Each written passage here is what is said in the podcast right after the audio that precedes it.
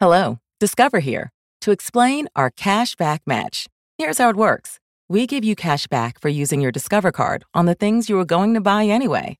Then we match that cash back in your first year. And that's why we call it Cashback Match. Now to recap and say cashback one more time. We match all the cash back you've earned at the end of your first year automatically. Discover. Exceptionally common sense. Learn more at discover.com slash match. Limitations apply. More than one in three people will face cancer in their lifetime. Unfortunately, fear can stop you from getting your cancer screening, but it won't stop cancer. Early detection can save your life. Don't wait for symptoms to appear to act. Cancer screening is safe, effective, and accessible for everyone, including free or low cost screening programs. Go to cancerscreeninfo.com right now for free screening resources and recommendations from the American Cancer Society. Don't wait. Early detection can save your life. Go to cancerscreeninfo.com today.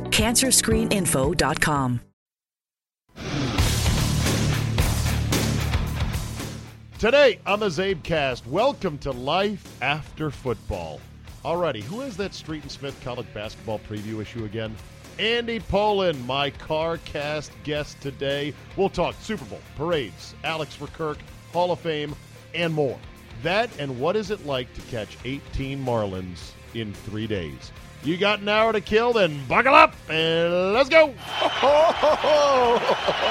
Here we go.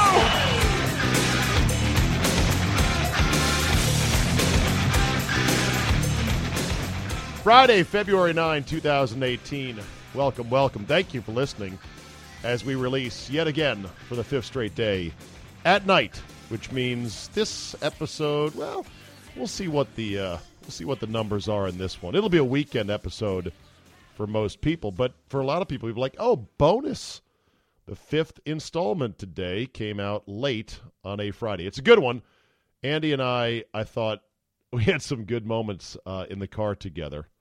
Sounds weird and creepy, but it's not because there's nothing wrong with two men who happen to enjoy each other's company and each other's banter and each other's sports knowledge. And so we had a good uh, session, and you'll hear it in just a second. I've got to go kind of quick because we did go fairly long, and I've got to keep these things under an hour. They're already starting to go too long. They're already starting to pile up in your uh, pile of podcasts, and I appreciate you working through them. So let's get going, shall we?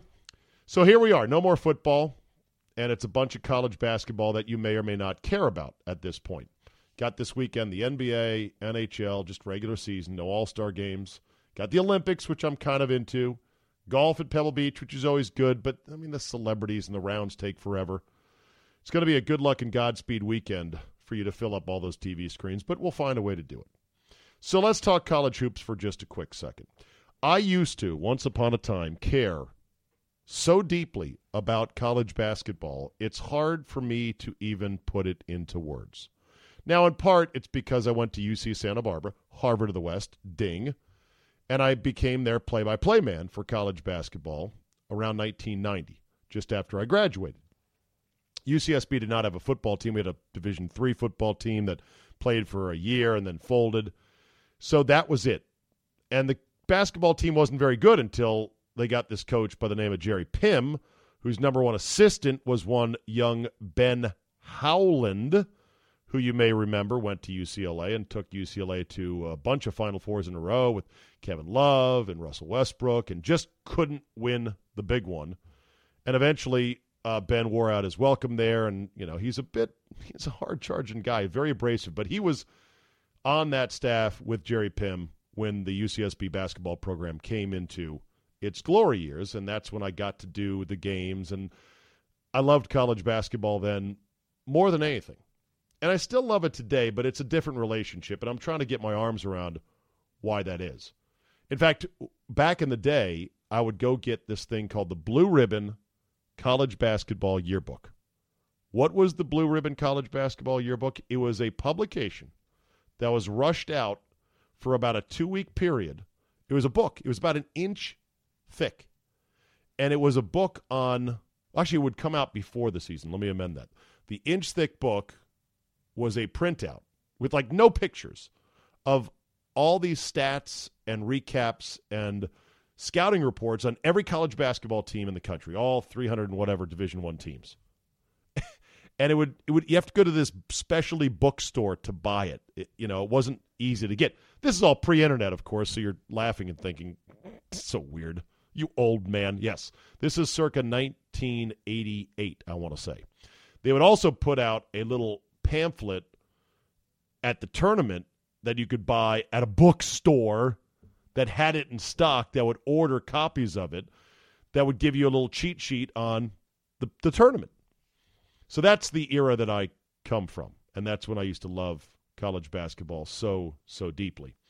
Nowadays, I gorge on the NFL and football to an unhealthy degree. I really should make space once college basketball begins in November and December to eat simultaneously football and college basketball. I think the sleaziness of the game with the Rick Pitino's and others has begun to war- wear on me just a bit. Of course, the straight to the NBA is not good, and the one and duns are not much better. It's hard to know the Johnsons from the Smiths from the so and so's. They come and they go, and you're like, whatever happened to that guy Carolina had? Oh, yeah, no, he's on the Raptors right now. Oh, I didn't know that. The style of play of today's game is also, you know, for a lot of us, it's not that great. A lot of jacking up threes. It's a lot of bad execution. Conference shuffles for teams that are close to you. I know for us in the D.C. area, Maryland going to the Big Ten, it, it has been suck minus, I, I would say. I don't know about you people, but it has not been good. We've tried to trick ourselves into thinking, well, Michigan State's a power. That could be our new Duke. And Indiana's a power, traditional power. That could be our new North Carolina. And Wisconsin's pretty good, except for this year they're not. And they could be, and you pick another equivalent ACC school, and it's just not the same. So that scrubbed off some of my speed, scrubbed off some speed of my passion for college basketball. Expanding the tournament to 68 teams from 64 has diminished my zeal. Oh, yeah, no, seriously. I know you're saying to yourself, really? That matters to you? Fuck yes, it does. It's stupid. Oh, let's cram a few more teams in here. No, 64 was perfect. This bullshit Tuesday games that nobody cares about, and you have to fill it out in your bracket and everything. The selection show, which is now going to cable this year. Boo! Just another little thing that's scrubbing speed off of it. Here's something, though, that I'm going to need you people to give me feedback on for those of you that still do eat a good, healthy diet of college hoops, start to finish. Those of you who live in towns that are college basketball towns, in which, you know, like Xavier, uh, a town like that. Right? Xavier, a town, Xavier's in Cincinnati, Ohio, right? Xavier's, in, okay. You get my point. If you're a big college basketball head, you tell me if I'm off on this. St. John's this past week beat number four Duke and number one Villanova in a span of five days. St. John's had been 0 11 in Big East play. That is inconceivable. I don't know a damn thing about St. John's basketball, and I don't care. And don't lecture me about, well, they got this guy, uh, Roquan Smith or J- Jaquan Johnson or blah, blah, blah. CJ would say, that's kind of racist, man. You're using racist names. Okay. Billy Bob Jones or Tommy Lee Smith. It doesn't matter. I don't care about St. John's. All I know is this this should never happen. In fact, I would bet it never has happened. I was talking to Mr. X on Friday afternoon. He came by the remote at American Prime, and he said he saw a stat that basically when St. John's went to Villanova and beat them, that a sub 500 team had only beaten a number one ranked team twice in the history of college basketball. And this is not just any sub 500 team. This is a team that had prior to five days ago been 0 11 in conference.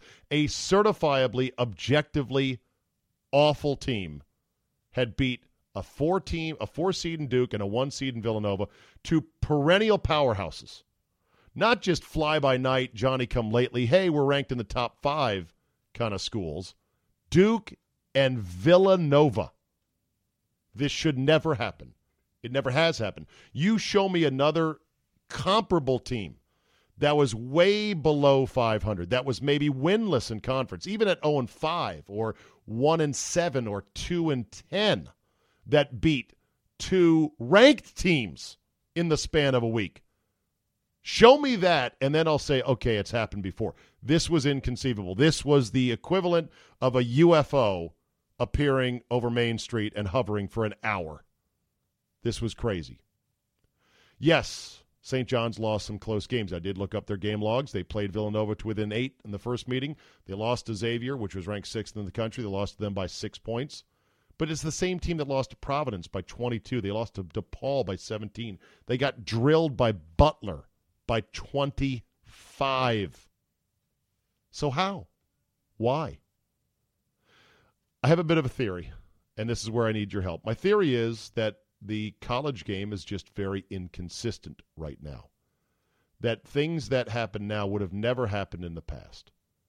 I think players' focus, like the focus of every teenager these days, is extremely volatile.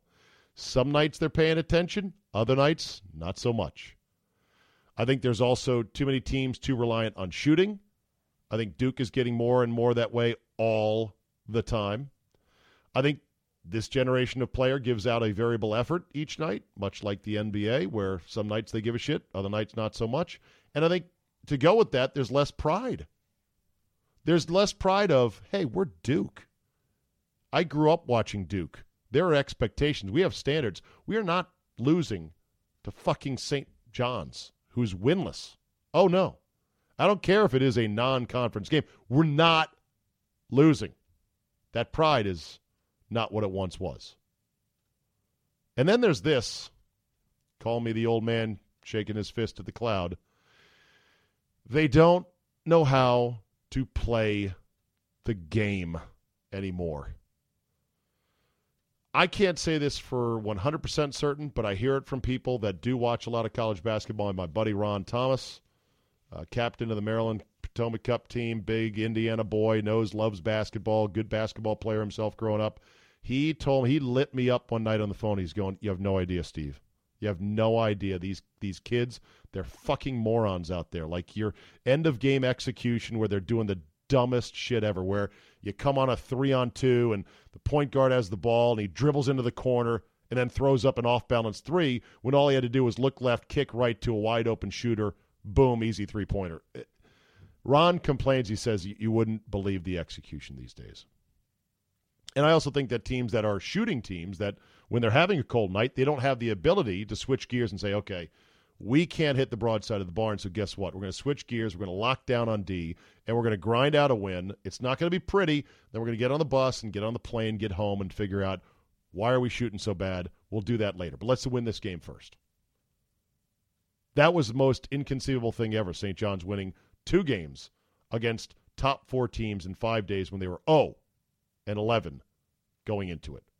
So you tell me, co- rabid college hoops fans, what is it and what does it mean in terms of college basketball? All right, caught up with my boy Andy Pollin in the parking lot, not at QW, but this time went to Urban Barbecue, and we had a good chat about a whole bunch of stuff. Enjoy. So, uh, did you miss Radio Row? I at times did. Yeah, I, I saw. I almost sent you a picture yeah, I, of a guy. You would have immediately laughed and said, "No way." Chris Visser. Th- there, ding. That's it.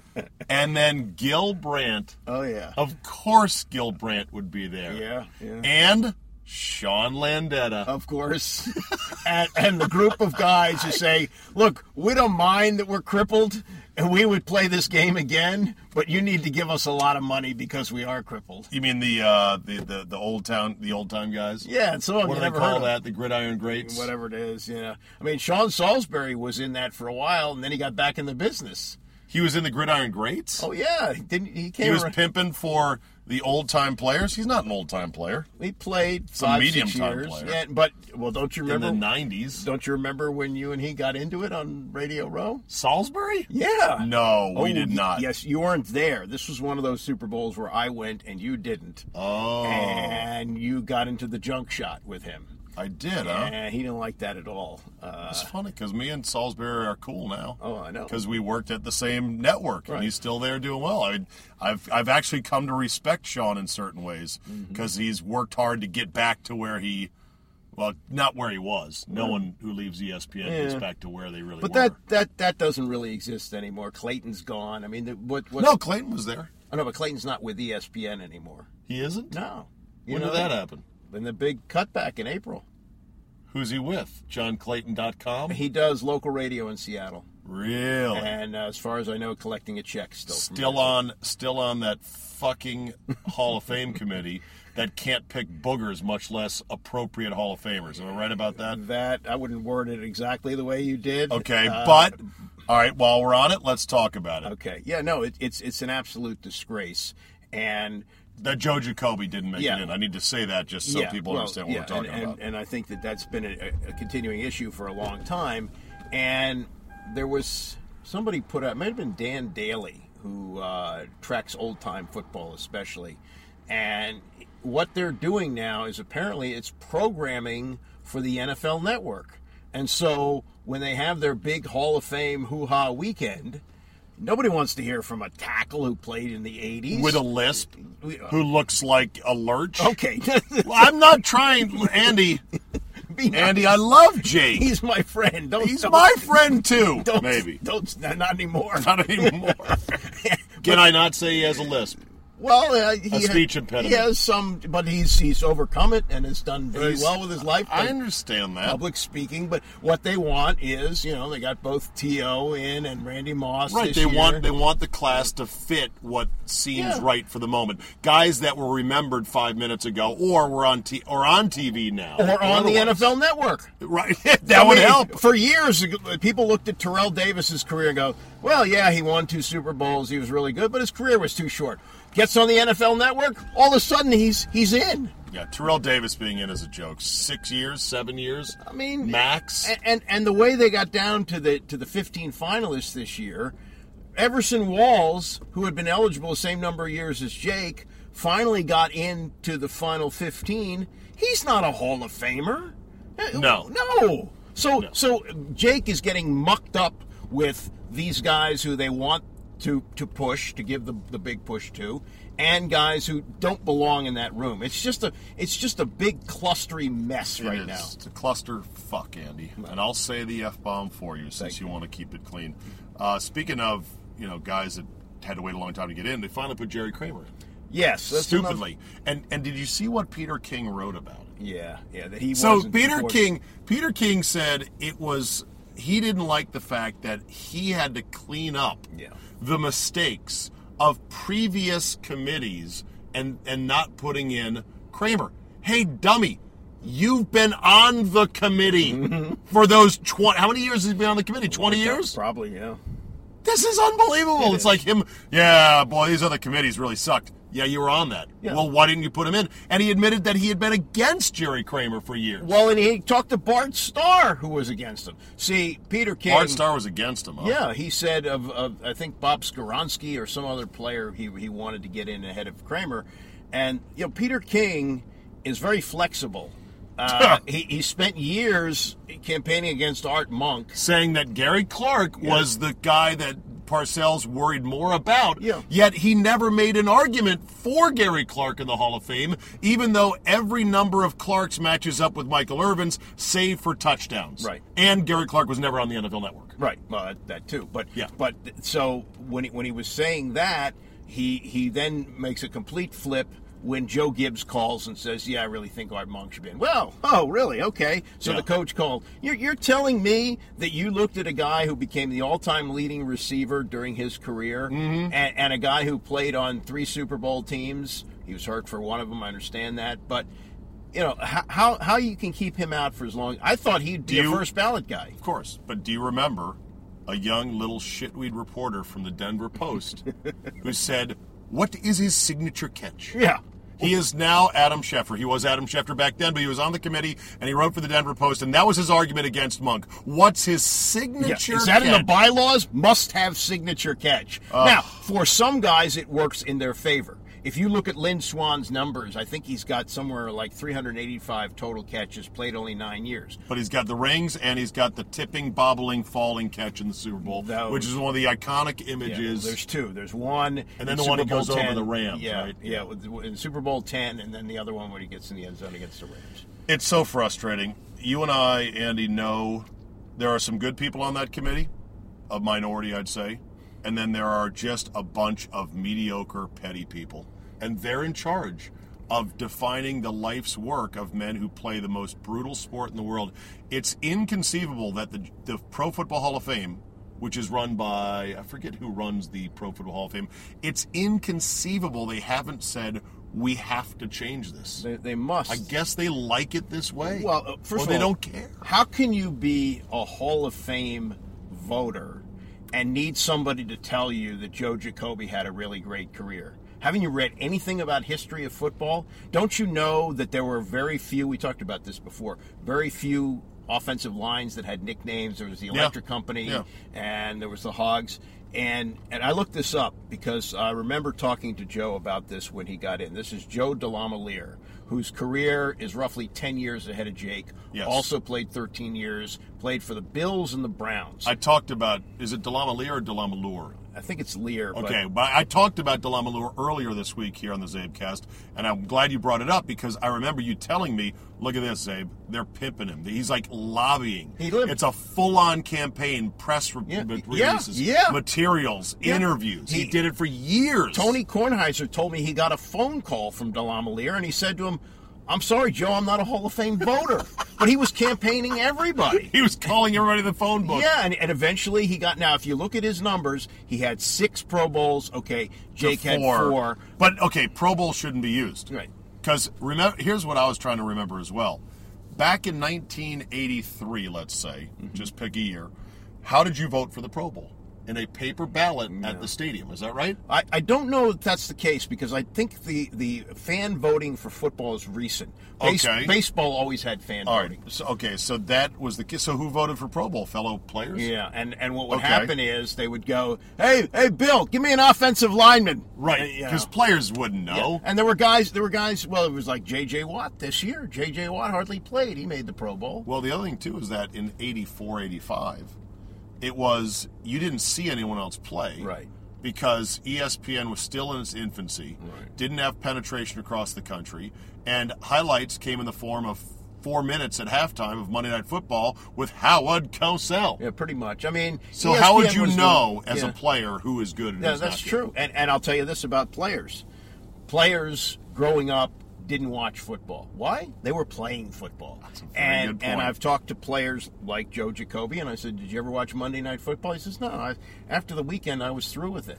So so they're not watching the rest of the league. The only time maybe they saw games is when they had a bye week. Yeah, Matt Matt Ioannidis for the Redskins this year did an interview with me, and I asked him growing up, I'm like, "Who was your favorite team?" And he was kind of like stumbling. Uh, you know, he grew up in like Jersey, Yeah. and I said Eagle fan, Giant fan, and he just sort of whatever. And I go, "Come on, were you more of a player guy?" Because now today's generation, they like I like players. Yeah. They don't pick a team; they pick players.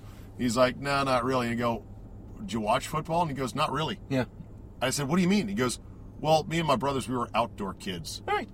But then we were outdoor kids. We went outdoors and played sports basketball, Yeah. football, soccer, baseball, whatever. I'll give you another uh, story. I probably told you this before. George Starke told me this. They're getting ready to play the Denver Broncos, and he's going to be facing a defensive tackle by the name of Rulon Jones. Rulon Jones. So he's getting ready to play, and then he lines up in his three point stance and he looks across the line and he starts laughing. He goes, Rulon Jones, you're a white guy. He had no idea. Yeah, I thought Rulon Jones, you know, coming out Sounds of black. Grambling or Southwest Texas or someplace like that. What do you think? Like, yeah, this is going to be an easier day now. Well, I don't know. But Rulon Jones is good though. But I think uh, he, he he didn't play in the uh, Super Bowl where Doug Williams played, so it must have been earlier. He was Okay. already retired by that point. So So I've been to two stadiums this year. I went to uh, Jerry World for the first time for Oh, a game. It was awesome. And I went to the Super Bowl, and both stadiums were fantastic. I mean, the new one in Minnesota, it's like it's like this greenhouse basically, where the half the roof is translucent, light comes pouring in through the roof. Right. Big windows on the end, light comes pouring in that way. It looks surreal, actually. It's beautiful. and it's unique. It's kind of angular, uh, good sight lines, two good video boards on either end. You're not going to get hot. You're not going to get cold. It's going to be perfect. And all I could think about, Andy, was we're going to build an outdoor fucking dump somewhere. From the basis of the model that I saw and you saw that was leaked, it doesn't look very impressive. Where do you stand on stadiums? And are you like me saying we should absolutely build a indoor facility? Or are you traditionalist like let's build an outdoor stadium? I'm a traditionalist. I'll tell you this: uh, in recent years, when I've chosen to go to games as a fan, And? I always try to pick a September or early October date. Of course. So I'm not- because you want the better weather. Yeah. Uh, Wouldn't it be better just to not worry about the weather, take that out of the equation, Yeah. and go to watch a football game? There's something that's lost though. Um, I don't know what it is, but the outdoor, you know, the especially when it just starts to get cold and you're you're feeling like fall and it feels like football. Sure, it's magical. I, I, I worked in uh, my first job. I've told you was in Port Arthur, Texas. That was 90 miles from Houston. It was Earl Campbell's rookie year. I drove to all the home games to see them play, and they were great. I mean, those was they were fun. They- The Love You Blue Oilers with with Dan Pastorini and Right, Campbell and Bum right. Phillips and all that. But I'll tell you this: when you come out of a game after three three and a half hours, it feels like you've left the movie theater, which is not a sports experience for me. I get what you're saying. See what I okay. mean? Yeah, but look at the extremes of our weather in this area. Yeah, I know you hate the weather here. You're moving to Arizona. I know. I've heard this. Well, wait a minute. okay, am I wrong though about the weather? The weather extremes? sucks sometimes. Yes. Sometimes. Well- most of the time. Today's okay. Today, today it's fucking 33 degrees. Sunny at least. Sunny, yeah. How was yesterday? Sucked, right? Uh, bad. yeah, it was a bad day. No, but think about how in our area it's blazing hot in September still. It's Mm-hmm. basically August still. And by the time you get to December, it's shit on ice. Mm-hmm. So wouldn't you rather be indoors? I guess your answer is no. You want to be outdoors, but I have zero confidence we're going to build a really good stadium that'll be the envy of the league. Yeah. Because almost every new stadium that's being built now is an indoor combo stadium. Well, for a long time, you remember this that the league forbid owners to build their own stadiums, and then Stan Kroenke said, "Screw you," and he's They forbid it, or they just would prefer not to. Well, it seemed like they maybe, maybe they weren't able to forbid it, but they definitely discouraged it. Yeah, they're like, we're using other people's money, Yeah, not our own. Don't don't you put your money out there. Right. Jack Kent Cooke did it, but after that, remember that was they were the shakedowns of cities, you know, to get stadiums built. Oh, yeah. And so now Stan Kroenke comes in and goes, "Screw you all," and he built a, a 2.1 billion dollar stadium, which is going to be the Super Bowl mix. And uh, I don't know what's going to happen next. Now, is Snyder going to spend his own money? It doesn't seem like he's anxious to do that. Well, the other thing is, where is it going to be? Yeah. This thing has got to be downtown. It's got to be. I would hope so, On but- the side of RFK, it would be another colossal mistake. I think we can all admit that old Jack Kent Cooke building his out there in Raljon was a huge mistake because it's on the wrong side of the market, where it is too far into purple rain territory. It's too close to Baltimore, No, look, and nobody wants to go out well, there. there was part of that was on purpose because remember uh, when he was trying to get the stadium built in 1994, it finally opened in 97, and Baltimore had a team by then. Yeah. But when he was in the process of getting it built, he was trying to freeze out Baltimore. Oh, he was trying to block Baltimore Yeah, from coming and, back. And there, and if you look this up, there was some a real concerted effort in the mid 80s to get one built in Laurel. He was trying to build in Laurel. Laurel. Holy shit! Yeah. Would that have been even worse? That's what he wanted because he wanted both Laurel. markets because because Baltimore For- lost its team Yeah. after the '84 season, Sure, or sure, 83, sure. 83 season. So so then uh, that that was part of the thinking there that they would draw the Baltimore fan base. Well, now Baltimore's got a better stadium and they're starting to get the other half, the Columbia people, in up to go there. So I don't know. for my uh, for my uh, Milwaukee listeners. Laurel is like your Kenosha. Imagine the Packers building a stadium in Kenosha, Wisconsin, all the way south on the border with Illinois, halfway between Milwaukee and Chicago. How much would that suck? Although uh, just just for geography purposes, the Green Bay fans when they would play games in Milwaukee, how Two much a year. and how much for schlep is that? That's two hours. That's a lot. Of course, you're a two hours. fan. You'll tr- follow them anywhere. It was two hours, and of course, County Stadium was a total dump. Uh, Lambeau back then wasn't that great either. They've done a ton of upgrades and, and really everything else to it. But uh, remember, both benches were on the same side of the field. That's right. Yeah. And so that was the difference there. So we'll see. They got to get a stadium built here pretty soon because, you know, this the years keep flying by, and as I get older and older, I notice that. well, so, isn't isn't 2023 or maybe 2027? So that would be what 30 years. oh for the uh, lease current FedEx Field. Yeah, I mean, extend the lease. 20, but- extend, Jesus! No, we got to get out of there. Well, I mean, look, look, look at the, the the Redskins were at uh, what started as DC Stadium became RFK. I think it was 35 years, 36 years. Okay. like that, yeah.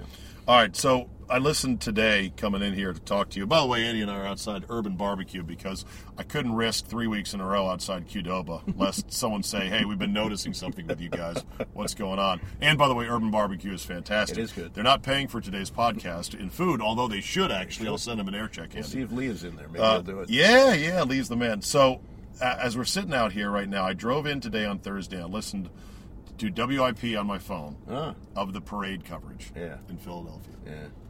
And I listened just intently because it's weird. Nothing's happening. Yeah. Like, literally, there's nothing to report on. All the personalities and all the reporters are just saying, Oh, there's tons of people here. This is amazing. I can't believe it. This is unreal. What a scene. This is so incredible. I never thought I'd see the day. And then repeat. And then repeat. Well, they Same thing. anything on the floats or talking to the players or any of that. Not when I listen. now they okay. may they may right now as we're taping this have people they're, they're going to carry the the speech portion Okay. of things. Now, I listened to it it just and was enveloped by it because Andy, that's the essence of sports. Oh, yeah, yeah. A parade.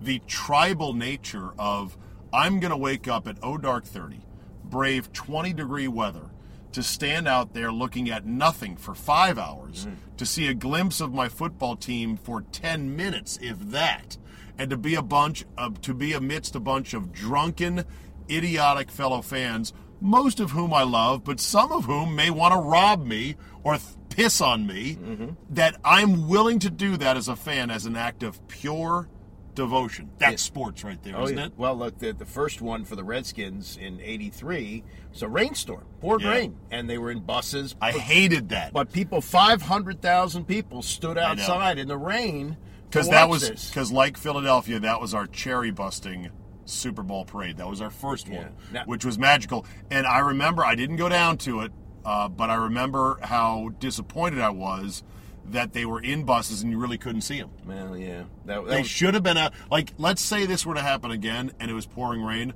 I think you got to put them out in the rain. You got to put on raincoats, and you got to be in the rain. I guess I, You got to. I guess. You can't. What you can't do what the Redskins did, which was hide behind tinted bus windows Yeah. and crack one or two open. the other, the second one. Now, now, now, people forget they did have a rally downtown on the mall for the Super Bowl they lost the following year. Oh, that's, oh, that- really? that's forgotten. The Yeah, Raider one. yeah, and it was like you know How many people went to that? Six. I don't know. And there was some discussion God, was that depressing. whether they should have it or not. But but it was like, Yeah. don't worry, we're going to be back. And I was thinking, nah, probably not. Theismann and Riggins are old. I had my Super Bowl for my lifetime. And then it happens again right. in '87. In- yeah, eighty-seven to eighty-eight. 88, The game was in yeah. eighty-eight. And they had now they Now, how was that parade? By the way, I was robbed of two of the three Redskin parades because I was in California. In '88, I was a student at UCSB, and in '92, following the '91 season, I was working professionally uh, as the voice of the Gaucho. So I missed both of those, and it it to this day bothers me because I would have loved to have been a part Well, of. Well, truth be told, I missed all of them. Also, I was in Texas. Where were you for- working? Texas for the first one, Okay. and then uh, New York for the second. two. Okay, but how were the parades this- in '88 and '92? The 88 parade was uh, in open buses. So they were still in buses, but they were like those duck boat buses, Yeah. you know, like with canopy Yeah, on it. that's fine. Yeah, and that was fine. And then it wound up at the White House. And that's where we had Reagan say, Where's Ricky, Ricky Sanders? Yeah, they threw him the ball. Now, Wait, the parade ended up at the White Yeah. House, or was that was, was that a separate visit? no, that was that was that day. Really? Yeah. Wow. That okay. day. They rode to the White House, I guess, down Constitution Avenue. Uh-huh. Now, a- a- as far as I remember, I have to research this again, but I think the third one was not a parade; it was more of a, a rally. To to celebrate. The, That's uh, boo. well, it's just the, logis- Boo! the logistics. Were, Ah, logistics, Yeah, schmagistics. Well, look what the president wants to do. he wants to have a military parade. tanks and everything else.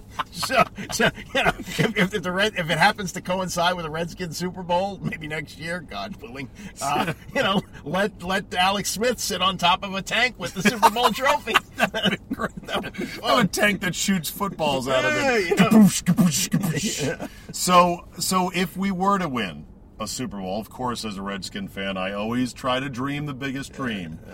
If they were to win, where would the parade be? Would it be down Constitution Avenue? That's our biggest, longest Yeah. road that leads up to the steps of the Capitol. I would hope that we would have the podium for the players on the steps of the Capitol because that's the best vista Right. for them to I then congregate. I think that's what happened in '92. I'm, I'm pretty sure that. But there was no parade; they no just showed parade. up. No, yeah. I guess they couldn't couldn't get it together, whatever it was. Um, Do you think we'd show out for a parade? How, how would our town do in terms of showing up? We're a different town, as you know, Andy. We're very white collar. We're very spread out geographically. It's ridiculous. And there's a lot of people that come to town that are with the new administration governmentally, or they are working in tech now, and they're not from D.C. Yeah, I, I still think people would show up. Oh, I know they'd show up. I'm wondering in what force. Uh, it, it would be better than the DC United parade televised live by Wally Bruckner and Wendy Rieger. what year was this? Whenever they won, well, you know, they won a bunch of them in the late '90s. and- DC United is our local MLS franchise. Yeah, and Wally Bruckner was a local TV guy. They won three in a row, right? Probably. Something like that, yeah. And They're cleaning up. we'll get to one of your best lines about them later. Okay. But but so they're doing this parade, and and you see this guy like crossing the street, and he's wondering why there are like television cameras there. There's nobody at this parade. And where was the parade? It's downtown, probably Constitution, something like that. but your best DC United line Okay, was here we go. this was this was when the Washington Nationals, after they moved from Montreal, had been the Expos, now became the Nationals, and they were playing their first season at RFK, which had been the exclusive home, Home of DC United since the years. Redskins moved, yeah. So somebody from the DC United complained about how the field wasn't in good shape after a Nats homestand or something like that. Right. And you said what the Nats need to do is to kick their soccer balls out into the parking lot and tell them to get the hell out of here. Every time I think about that, I laugh. I think I said kick him in the Anacostia River. Either way. Get out of here. Yeah, I mean, you- you're going to complain because we waited 33 years for a For a major baseball league team, team. Yeah, and you don't like it. Too Oh, bad. Get out. Well, we are uh, with the, you know the, with the Eagles now popping their Super Bowl cherry. Yeah. Mm-hmm. they've got all 4 They have Flyers in like eighty, the Sixers in eighty three, I think. right. The Phillies. Phillies two times in Three 81 times. 80 and No, 85 they lost, I guess. Yeah, so, Yeah, so, 80, so and now the Eagles. Um, not only do we not have four, yeah.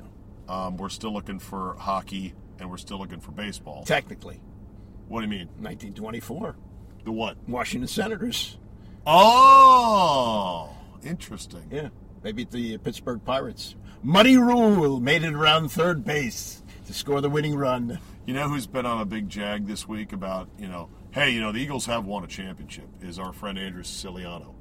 He keeps lecturing people every chance he gets. I heard him today on NFL Network saying people forget the NFL didn't start with the Super Bowl. Well, that's uh, good to hear from him. He's a young fella. I know, but as I told him on Radio Row, I go, okay, well, how many teams were in the league in 1960? And they looked it up. It's like 13. Oh, yeah. So it's not the same. Like I, I don't need to be lectured that yes, they have an NFL championship. He's like, well, you're discounting the great careers of great players like Jim Brown and others. I'm not discounting their careers. I'm just saying that any city that doesn't have a Lombardi mm-hmm. wants one badly. Yeah, a Lombardi is is the new new setter. It's the ultimate yeah, trophy, Yeah, right? you, you can't you can't really sell pre pre Super Bowl championships. It's No, hard to it's do. not the same. But they, they did it. I mean, No, I know that, and, but uh, yeah. and they did it with Norm Van Brocklin, Sonny Jurgensen on the bench They on that did. team. Yeah, So, so as far as us with parades, yeah. and winning, you know, not only do we not have a, we haven't had a parade since '92, Mm-hmm. and that wasn't even a parade, you say. Now, yeah, it was a rally. Okay. Yeah. So we haven't had any of our four major teams make the Final Four since '92. Much less Four, yeah. of our sport. Yeah. We've had none of our four major sports Yeah. even make a conference or a yeah a conference championship, Right. Which would be a semifinal, final four. Yeah. Not even make it. Yeah, the Bullets. The Bullets had their parade in uh, in convertibles, which I think were no longer being made for a while there. in 1979, 78. 78 78, season, 79 yeah, championship, or no, 77 season, 78. It was in June of 78. Yep. Yep. Okay. Uh, June 6th, they're coming up on 40 years. And then the uh, following year, they went to the finals again and lost to the uh, Jack Sikma Sixers. Yep. Jack Sikma It's basically the same team, yeah. Yeah, same, right. Same team. Pretty much ran it back. So, who do you think? Which one of our teams is closest? That's always a good question. Well, Changes. I, I- you can. I think you can flip a coin between the Nats and the Capitals, but they both have the same disease. Yeah, choker's disease. Yeah, when they get to the playoffs, Postseason chokorama. they always underachieve. So how, how do you how do you know? I mean, you you would say going into any one of their seasons, hey, they have enough talent to win the championship. The Capitals have been picked by Barry Melrose seemingly for the last 15 years. I know. I and they wish you don't, wouldn't. They don't do it. I don't. I don't feel this Caps team I don't either. is a cup team. Well, I also I also see where they've they've positioned Barry Trotz. You know, Trotz is in the last year of his contract. oh, really? Yeah. Wow, And- they're gonna let it run out. Well, or we've seen this happen before. A guy can get fired in March and win a Stanley Cup. Or the team can win In a Stanley March? I, I think the Devils did it. Larry Robinson, I thought, got fired early in the year. No, there was there was a year I think the Devils Okay. won the championship. Well, it was Larry Robinson who got Yeah. fired, or he was the guy who came in. But I thought it was closer to the start of the year. Jack McKeon for the Marlins got fired, I think, early in the season. No, Jack McKeon replaced. Oh, you're right, Jack McLean. Uh, who? Jeff Torborg. Yeah, that's who it was. Yeah. How come I can remember these names and I can't remember my wife's anniversary? That's that's your. It's your anniversary too, pal. Yeah. Well, our anniversary. How about that? Yeah. It's uh, August 24th for those that are wondering. Okay, uh, we got this Wall Gortat thing brewing Yes. with the Wizards. Yes, yes, How do you yes. feel about that? Um, I think that this is going to be a very difficult situation for the Wizards. I don't buy the idea that they're a better team without John Wall, but but clearly they play better without him. Yeah, they do. I mean, they had two games, two of the five wins that they had. They had eight players in double figures. Eight. Right. And Beal in one of those games, I think, had 27 points. Yeah. Um, you know, The as- ball moves differently without Wall. Yeah. Wall, as good as he is, end line to end line. Right. When in half court sets, he is a momentum killer. Did you see the terms of his contract? though? Can't shoot either. Oh, oh yeah, the Ringer article. Whew. Yeah, well, He's it's a due- max deal. Yeah, so so how can you trade a player who's got a forty-three million dollar payment due him one year? Who's going to take that Well, on? you well you trade him for another shitty player. Yeah. who's got a forty-three Yeah, million dollar yeah. deal. and and and Gortat, Gortat is like whiteout that you used to correct your typing mistakes with. Yeah, why? It was very useful at one time, but guys like that in the Big NBA, men? big men are not. Uh, He's almost exclusively a pick and roll big man because he's got no mid-range jumper. Yeah.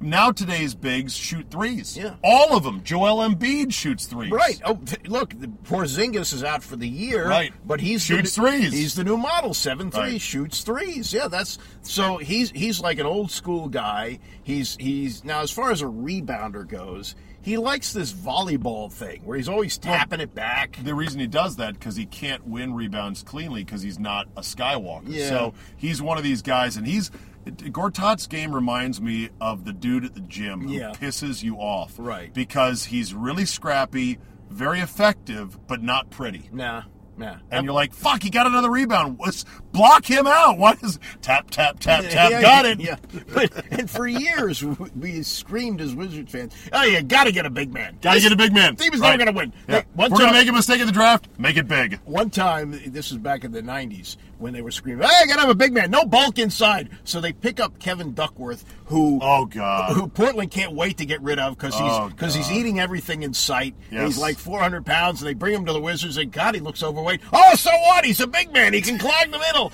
And then finally, finally got so fat, John Nash had to sit him down and say and say, "You're not going to play until you get yourself in better shape." And then eventually they unloaded him. So it's, it's, a, it's a, the the big man rush. Maybe in the 70s when you had, you know, really great big men, it was necessary to have one. I don't think it is now. We are, as of my clock here, and the sun is glaring, 30 minutes and 42 seconds into this, Andy, and I think I have committed a monumental mistake. And that is I don't think we've spoken since the Alex Smith trade. Isn't that right? I think so. Oh, my you were, at the, God. You were at the Super Bowl. Oh my God, I cannot believe it. Okay, well, with the last five minutes of the show here today, go, Alex Smith. Uh, I think, based on where they had painted themselves into the corner, that they got out as best they could. And please save me from the Kendall Fuller as Deion Sanders comparison. Oh, a lot of people. Oh my God! A lot of people belly aching about that. Please, what you did was you traded a 30 year old Kirk Cousins for probably a 34 year old Kirk Cousins. Right, we traded Kirk for older Kirk. yeah, and and uh, Kirk for older and slightly cheaper Kirk. right. Not that he is cheap, period, slightly cheaper, because $24 million is a lot of money for Right. Alex Smith. It is a lot of money, but I think that this won't be Donovan McNabb, who came here at the same age. Agreed. McNabb was a piece of shit. Yeah, he did. Uh, Andy Reid, did he dupe the Redskins again? I don't think so. Uh, I think this guy will be fine. I think he'll play three years. And really, if you look at the bonus, that's what it is. It's seventy-one million dollars guaranteed, and you spread that over. But we still years. don't know exactly. But that's- that's- like we want to see it. It's been reported as that. And, and if, if these quarterbacks that are coming out are any good, you'll find your way to one of them this year or next year, and you develop them, and in a couple of years he's ready to play. So I, I think based on where they were, they got out of it about as best they Yeah. could. It's not great. It's I mean, uh, if no, it's not great. They could easily miss the playoffs all three years of the Alex Right. Smith regime. Easily. but but look what they did in the two years they franchised Kirk. They didn't get to the playoffs, did they? I know. Yeah. So it Because you still have to keep building a good team. Yeah, and you and, and look at the Eagles. If, if you want to look at a team that knew how to do it, the Philadelphia Eagles. You go Carson Wentz goes down. Ay vey, ay ay ay ay ay, Philly, no luck, and they win with Nick Foles. That was a hell of a run. Not just that, but they lose Jason Peters, Yeah. their left tackle. They Yeah. lose their middle linebacker. They lose Sproles. Lost a lot of guys. Also, think about this with Philadelphia. Philadelphia fired their coach mid-season less than three years ago. Right. They just won the Super Bowl. Yeah. Philadelphia lost their starting quarterback in Week 12. They just won the Super Bowl. Right. Philadelphia missed the playoffs last year. Mm-hmm. They just won the Super Bowl. Right. So it, on the one hand, it gives you theoretical hope for the Redskins, but on the other hand, you know that you have to have an organization that is deft and nimble and smart and committed, and it just doesn't feel that way with the good old burgundy and Well, gold. I mean, you can you can maybe overpraise him, but he's one of ours, so I'm going to give him credit. Howie Roseman, One of ours. You know, Howie Roseman. Jew reference. Well- Jew reference. Well, yeah, but but he, Howie Roseman looks at Nick Foles and goes, "Yeah, we'll pay him seven million dollars." And people say, what, "Nick Foles, seven million dollars?" They did it, and did it were, pay they, off? were they questioning that? I think purchase? that was because because they're paying Colt McCoy, I think three million a year. Okay. so Well, they're paying Bruce seven million Yeah, a year. yeah. Well- that right there to me is one of the most wow things about the Redskins. I mean, Bruce, God bless him, seven million for a team president. well, that job is either held by a clown, Vinny Cerrato, Right. or it's held by somebody who either is- A legend son. yeah, or who who may or may not be great at what he does. I don't know. Uh, I'd love to see what other team presidents make. I can't Yeah. believe they make seven. Well, and, and also, I don't, also how many team presidents who, who have handled the draft all but two years right. and had put together this record, how long would they stay? You know that this year, if the Redskins don't go ten and six, that Bruce's record will not be as good as Vinny's record for the exact same number of years. Right. even count to even just you have to assume that even when Shanahan was here and supposedly had total control, that those wins and losses goes on Bruce's record. Right. But I was Is that fair? Do you think or no? yeah, I mean, Kinda? yeah, but look at how quickly. I mean, he's here drawing seven million a year, and- right? And, how quickly things turn around. I would say this though, Vinny convinced himself that Jim Zorn could be a head coach. Oh, okay. I don't think Bruce Allen would be dumb enough to do that. yeah. Well, the problem you you read the Kevin Van Valkenburg. Yes, piece. that's a great thing that you highlighted. In, was it a tweet or whatever? whatever Yeah, I tweeted the link to Kevin Van Valkenburg for ESPN.com. Wrote a good piece about Kirk, in which basically the one thing that soured Kirk on ever staying here was the fact that they blew the chance to lock him up for less money Right. a long time ago. And it seems counterintuitive. Like, so wait a minute, you're not going to take a whole lot more money from this team because they didn't pay you less money earlier. And the answer is yeah, because he thinks it shows they don't know how to value talent. And that while they missed the boat on him, which should have been more obvious, they're going to miss the boat on a wide receiver and a DB and a linebacker, and they're never going to win if they're always buying behind the curve. Right. Well, it goes back to uh, the great Joe Gibbs telling us, "Oh yeah, free agency is the way to go because they've proven they can play in the NFL." I NFL." remember that quote and you said, like it was yesterday. And you said, with all due respect, and you might as well have used the word God instead of coach. Oh. with all due respect, you're paying retail prices. Yeah. all the time, and you can't. And he he looked at you, or he didn't, he couldn't see us. But, Yeah. But he his answer was like, "No, no. What are you, what are you talking? What are you talking about? I I think he once said to us, "The salary cap is the most overrated thing thing, in sports. Yeah, it was like it was like, and and Oh, and, there- and there's a level of I can't hear you because I have rings in my ear. Right. but but in reality, and remember the, the best one was the shotgun. Oh yeah. he said, well, "Oh, when he first, when Joe Gibbs first came back, 2005, four. 2004. All right, this is modern NFL football.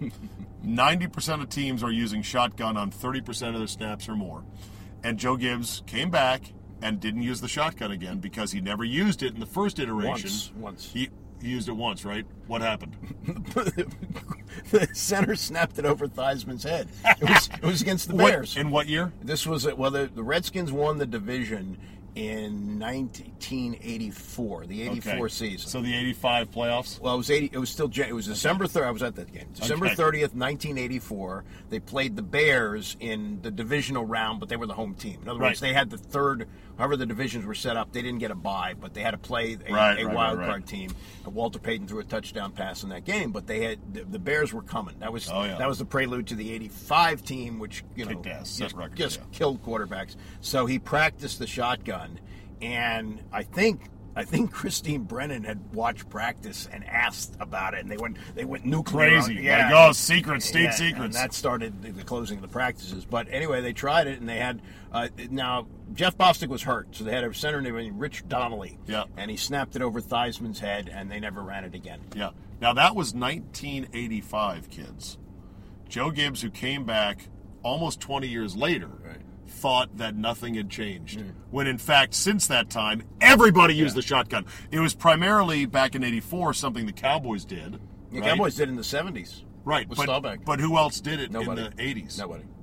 Pretty much nobody. So Gibbs comes back, and Andy and I had a weekly spot with him where Gibbs would come on, and he quickly grew to hate us because I was a young cocky asshole and lecturing Joe Gibbs about how to do things in football and how to who to spend money on. And Andy is just his normally abrasive self, wonderful, charming, abrasive self.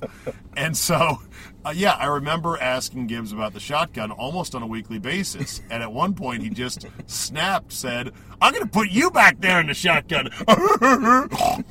with his Horshack laugh. And that was his way of saying, politely, as a good Christian, shut the fuck up. Next year they had the shotgun. Though. Next year, they had the shotgun because they brought in Al Saunders. No, no, his, no, no, no. that was two years later? That was yeah, two years. Okay. Yeah, actually, they see the next year they, they they used the shotgun. Brunell actually had a decent year. They won a playoff game. Yeah. Gibbs was seemingly getting his sea legs back as as Right. the offensive guy, and then Al Saunders arrives with the 700 page playbook, and everything Yeah. went kablooey. Everyone kablooey. Well, the thing with Gibbs was he was like, I want to buy ready-made players, and free agents Yeah. know how to play, and so they're proven entities. What Gibbs didn't understand, or maybe he did but didn't want to admit to it, was that once guys get paid, Mm-hmm. their motivation level, at times, depending on who you buy, Yeah. can plummet because they know it's their last big contract. Well, it's funny that I'm doing research for my Mel Kiper podcast, which is going to drop next week. Uh, so Bing, ding, ding, ding. Andy. Pollin's DC podcast. Get it wherever podcasts are delivered. Next week, season number two. So yeah, three actually. Three, thank you. And I'm uh, I'm interviewing Mel, so I was looking up some old stuff, and in 1993, when the NFL instituted free agency, when they finally won free agency, uh, Tony Kornheiser wrote a column and said the draft is dead. He said nobody's going to bother. Oh, my God. Nobody's going to bother taking risks on these guys anymore. Uh, they're It's just all going to be buying players. buying guys who have developed by other teams, and you know, and with all due respect to my good friend Mel Kiper, uh, it's over for you, buddy. You know? Learn how to paint. Yeah, something like Oh, that. my God, that's and, hilarious. And, and what and what Mel said is the draft has become more important because you have the salary cap now, and you have to develop guys who are cheaper options. Well, if you get a fifth rounder who's a starter, and is punching above his pay grade, that's a force multiplier. Yeah. He's on your books for less than a million dollars. Right. And he's a starter as a fifth rounder or even a third rounder. I think their cap number is only around a million, million and a half. Kirk Kirk is a fourth rounder. I think made only 600 his first four years. Exactly. And so that's the way to go. But, well, Joe Gibbs, I guess, eventually figured it out, sort of. Went to the playoffs twice, barely. Declared Well, victory. he- Went back to racing. He is the most successful coach in the Dan Snyder era. Yeah, that's a, it's a low bar. Well, It's like being the hottest chick at a Iowa corn dog eating contest. and and though he did come out of the reverse car wash a little bit schmutzier, yeah. uh, He's the the reverse car wash. Yeah. People come into the Redskins clean, they go out dirty. yeah, yeah. Now, you know, John Shanahan. Shanahan walked in in like a, a three thousand dollars suit and came out in rags. But But you know what, though? Fuck Shanahan. I know you All don't right? like him. I, I, Well, I- listen. I'm more the way, sympathetic. I know you are, but the way he leaked stuff at the very end, that was petty. that was bad. Yeah. That said, it had probably gotten so nuts Yeah. that he felt like this is the only thing I'm, I can do. Right. He was probably so besieged with, holy shit, the owner still believes in RG3 and he sucks. Yeah. Yeah. And what am I going to do? And so that was an ugly end to it. Okay, real quick. Um, anything left to talk about? Because I almost forgot the Alex Smith thing with Kirk. Oh yeah, real quick. Trade, uh, tag and trade on Kirk for a second rounder fantasy. Oh come on! They just, Ludicrous. they, I think they put it out there to see if anybody would bite. Don't- That's how people bite. well, I don't. I don't. Here's a dumb idea. Who's dumb? Well- oh, me. I'll take it. Well, or or there is the revenge factor, and and there have been guys who have not wanted to go to Cleveland at any cost. So they could say to Cleveland, "We'll do a, a tag and trade." Kirk might say, "Okay, I'm, I'm gonna," not signing there. or, or or he'll play under the tag for 35 million for one year in Cleveland. Right, that's what I mean. I'm not signing long term in Right. Cleveland. I'll take the 30 more million guaranteed. Yeah, and I didn't have to sign the tag if he Right, he could he could fuck the Redskins by not signing the tag Yeah. and making them sit out free agency. But now you're engaging in a spite war with a team that knows how to play Right. the spite war better than you. and Kirk is from the Midwest, and he might say, I think Cleveland's compelling. I'm like the only guy. "Well, they've They got so much room." Oh, they got an array of assets, draft picks, and money. Yeah, and they've got just they have a new general manager, Joe, uh, whatever his name is. Joe Banner? Joe is it Joe Banner? He's a Former Eagle guy? former player. Um, Oh. and he's he's. I don't think Banner was a no, former he, anyway, he's a former player. So it, it- you know maybe things get turned around, and what what better way to to be celebrated in your career than turning a dead franchise? If he wins around? eight, if he wins eight games, he's a god. Yeah, Eight. and and if he thinks that in three years they can be a Super Bowl team with the right kind of leadership, who knows? Well, we've got a month left of Kirk. Yeah. And then the March 6th deadline comes. They'll either tag him, which would be insane, and then the nut- nuttiness continues, or they let him walk out the door. Yeah. And then, oh, once he walks out the door, get ready, because here comes the backstabbing. Here comes the backfilling of all the things Kirk wasn't, all the things Kirk didn't do, how the players in the locker room never bought into Kirk's leadership, how he did this on his. You watch it, you know oh, that's yeah. coming. Yeah, yeah, yeah, I understand it, but they, they again, they never liked him, and you know my ordinary people comparison. They they look never at liked him. they look right. at him and they see where they failed with RG three. Every time they look at number eight, they know RG three didn't make it. It was a reminder of their constant failure. All right, Andy, that'll do it for us today. Thank you as always. Andy Pollin's DC podcast. New season starts next week, drops on Wednesday. The great Mel Kiper Jr. to lead off for season number three. Get it? iTunes, Google Play, all the places that podcasts are distributed. We'll talk next week. Thank you, sir. Oh, there we go. Oh, I, I thought that I get the I last word. it? I never get the last word with you. Andy gets the last word today, and the last word is rhubarb. Yeah, thanks, Zane. All right, let's end on this real quick. I just picked up my GoPro from my brother Flim at his house. He had had it for about a month because I loaned it to him take on his fishing trip. No, no, no, no, no, no, no, no, fishing, fishing. My brother is a great fisherman. He's a good hunter, gun collector. He is like I like to call him the world's greatest redneck lawyer great, successful, incredibly highly successful food and drug lawyer here in Washington, D.C. for Heller Ehrman, Wiley Rein. Uh, he, he changes law firms a lot. I think it's Heller Ehrman. Look him up. My last name, Czaban, first name, Jim. Food and drug law, the best. and of course a redneck on the weekends. He's got a pickup truck. He came by my house today because he was hunting out uh, near a goose blind that he goes to. Dead goose in the back of the pickup truck. I'm like looking at it, going, "Okay, that's great. What are you gonna do with it?" He's like, "I'm gonna skin it, gut it, get the goose meat, and cook it up. You want some? I'll send it over." I said, "Okay." My brother went to Costa Rica for three days to go fishing for marlin. He chartered a boat for himself. he said he got tired of trying to strong arm people into going with him fishing. And of course, sadly, you're probably saying, Czabe, you're his brother. Go with him for God's Hey, I've retired from deep sea fishing. I went with him seven years ago down in North Carolina, and it's just not my thing. It's you know, it's his thing. He loves it. So on this boat, he had the hottest three days of fishing. They go 100 miles offshore. They sleep on the boat at night. Fish, fish, fish, fish, fish. Go to sleep, wake up, fish, fish, fish, fish, fish. Three days.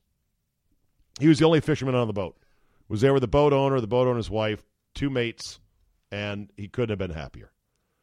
Caught 18 marlin, mostly blue marlin, couple black marlin, a striped marlin as well.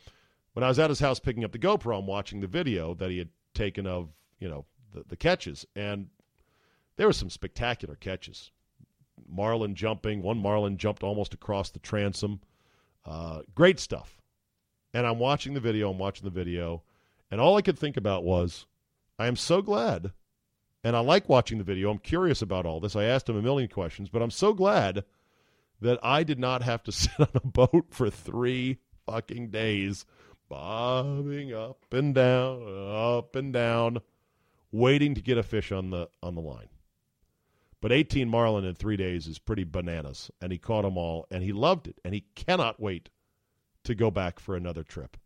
And I Love that about my brother. That is his thing.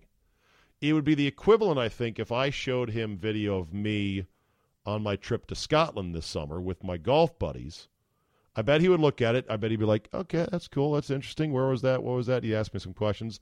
And he would be quietly thinking the same thing, which is, oh, thank fucking God I am not walking my ass all over Scotland looking for a stupid golf ball somewhere in the heather or the gorse. And yet, for me, I know as soon as that trip to Scotland is done, I'm going to be thinking, I can't wait to get back. Everybody's got to have their thing. And if you do have your thing, whatever it is, good on you, man. Keep doing it and love it all up because life is short, and I'm sure you work your ass off, work hard, whether you're a lawyer, plumber, doctor, radio blabber, podcaster, you name it. Enjoy life, is all I can say. Thank you for listening. You know the drill. Tell two friends, leave a positive review, go on a hunger strike until the next episode comes out on Monday. Download, subscribe at all the major podcast outlets, including iTunes and Google Play. Now go clean the garage this weekend like I will in the rain in the dead of winter, and we will see you next time.